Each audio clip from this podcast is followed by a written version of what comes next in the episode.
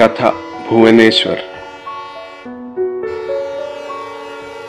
മഴക്കാറ് നിറഞ്ഞ ഒരു വരണ്ട രാത്രിക്ക് താഴെക്കൂടി ഒരു തീവണ്ടി അതിവേഗം പാഞ്ഞുകൊണ്ടിരുന്നു. അങ്ങിങ്ങായി പാറക്കെട്ടുകൾ ഉയർന്നു നിന്ന തരിശു ഭൂമികൾക്ക് നടുവിലൂടെ ദിവസങ്ങൾ നീണ്ടുനിന്ന യാത്രയ്ക്ക് വേണ്ടി ഒരുമിച്ച ഒരാൾക്കൂട്ടത്തെ ലോഹപ്പെട്ടികളിൽ അടച്ച് പേറിക്കൊണ്ട് തീവണ്ടി ഓടി അതിൽ വിജയൻ എന്നു പേരായ ഇരുപത് വയസ്സുകാരനായ ഒരു യുവാവും ഉണ്ടായിരുന്നു അയാൾ ഈയിടെ കഴിഞ്ഞ തന്റെ പരീക്ഷകളെക്കുറിച്ചും നാട്ടിലെ സുഹൃത്തുക്കളെക്കുറിച്ചും ഭുവനേശ്വറിൽ തന്റെ മാതാപിതാക്കളോടൊപ്പം ചെലവഴിക്കാനിരിക്കുന്ന വരും കൊല്ലങ്ങളെക്കുറിച്ചും ചിന്തിച്ചുകൊണ്ട് മുകളിൽ ഒരു ബർത്തിൽ കിടന്ന് ഉറക്കമായി. തെളിഞ്ഞ നീലവെള്ളം പോലെ തന്റെ മേൽ ഓളം വെട്ടുന്ന നിദ്രയിലാണ്ട് വിജയൻ കിടക്കുമ്പോൾ ആകാശത്ത് കാർ ഒഴിഞ്ഞതും നിലാവ് വഴിഞ്ഞതും അയാൾ അറിഞ്ഞില്ല. ട്രെയിനിന്റെ മേൽക്കൂര ആകാശം മറച്ച് വിജയന്റെ മേൽ കാവൽ നിന്നു. പടർന്നു പന്തലിച്ച ഒറ്റ മരങ്ങൾക്ക് താഴെ വള്ളിച്ചെടികൾ പടർത്തിയ കാവൽ മാടങ്ങൾക്ക് പുറത്ത് വർണവിളക്കുകൾ വീശി കാവൽക്കാർ ലെവൽ ക്രോസിങ്ങുകളിലൂടെ തീവണ്ടിയെ നയിച്ചു. നിലാവിന്റെ സ്പർശനത്താൽ വെള്ളിയായി മാറിയ പാടശേഖരങ്ങൾക്ക് നടുവിലൂടെ നിരയായി നിന്ന മരങ്ങൾക്ക് താഴെ ഇരുട്ടിൽ മുങ്ങിക്കിടന്ന കൊച്ചു തീവണ്ടി ആഫീസുകളിലൂടെ പിണഞ്ഞു ചേരുകയും പിളർന്നകലുകയും ചെയ്ത പാളങ്ങളിൽ തീവണ്ടി ഓടി അപ്പോൾ നിശാദീപങ്ങളുടെ ഒരു നഗരം ഉറങ്ങുന്നവരുടെ ആ വണ്ടിയെ ഇരുട്ടിലൊഴുകുന്ന ഒരു യാനപാത്രത്തെ എന്ന പോലെ സമീപിച്ചു.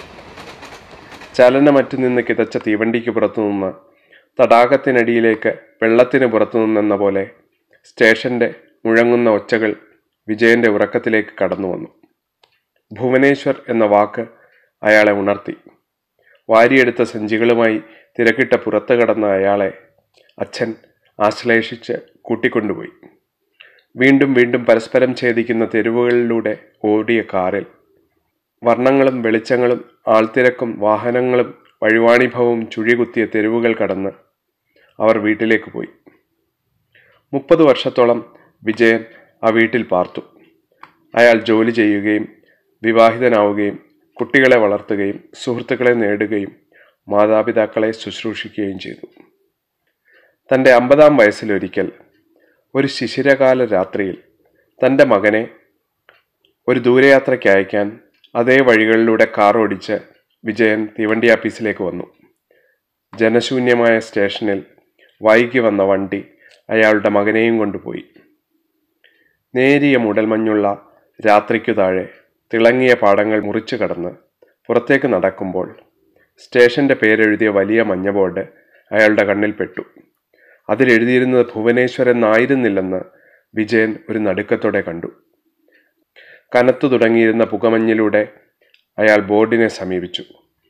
ദൂരത്തു നിന്ന് പരിചിതമെന്ന് തോന്നിച്ചിട്ടും വായിച്ചെടുക്കാൻ ശ്രമിക്കുമ്പോൾ കെട്ടുമിണഞ്ഞും വിണ്ടടർന്നും രൂപം മാറിയ ഏതോ അജ്ഞാത ലിപികളുടെ ചുറ്റുകളും കുനിപ്പുകളും കൊണ്ടാണ് സ്റ്റേഷന്റെ പേരെഴുതിയിരുന്നതെന്ന് അയാൾ കണ്ടു. പല യാത്രകളും ഇതിലെ കടന്നുപോയിട്ടും താൻ എന്തുകൊണ്ട് ഇത് തിരിച്ചറിഞ്ഞില്ല എന്ന് അയാൾ പകച്ചു.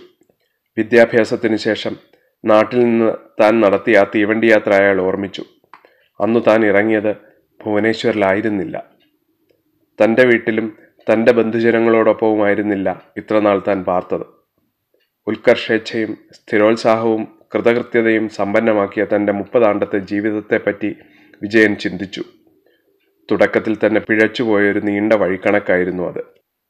അപ്പോൾ മൂടൽമഞ്ഞിൽ നിന്ന് കോലാഹലങ്ങളൊന്നുമില്ലാതെ ഒരു തീവണ്ടി സ്റ്റേഷനിലെത്തി.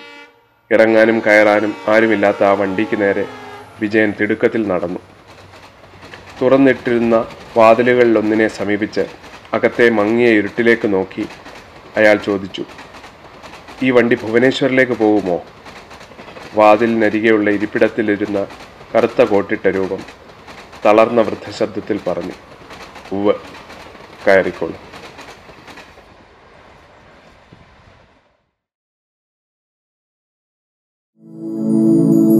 A desert dream.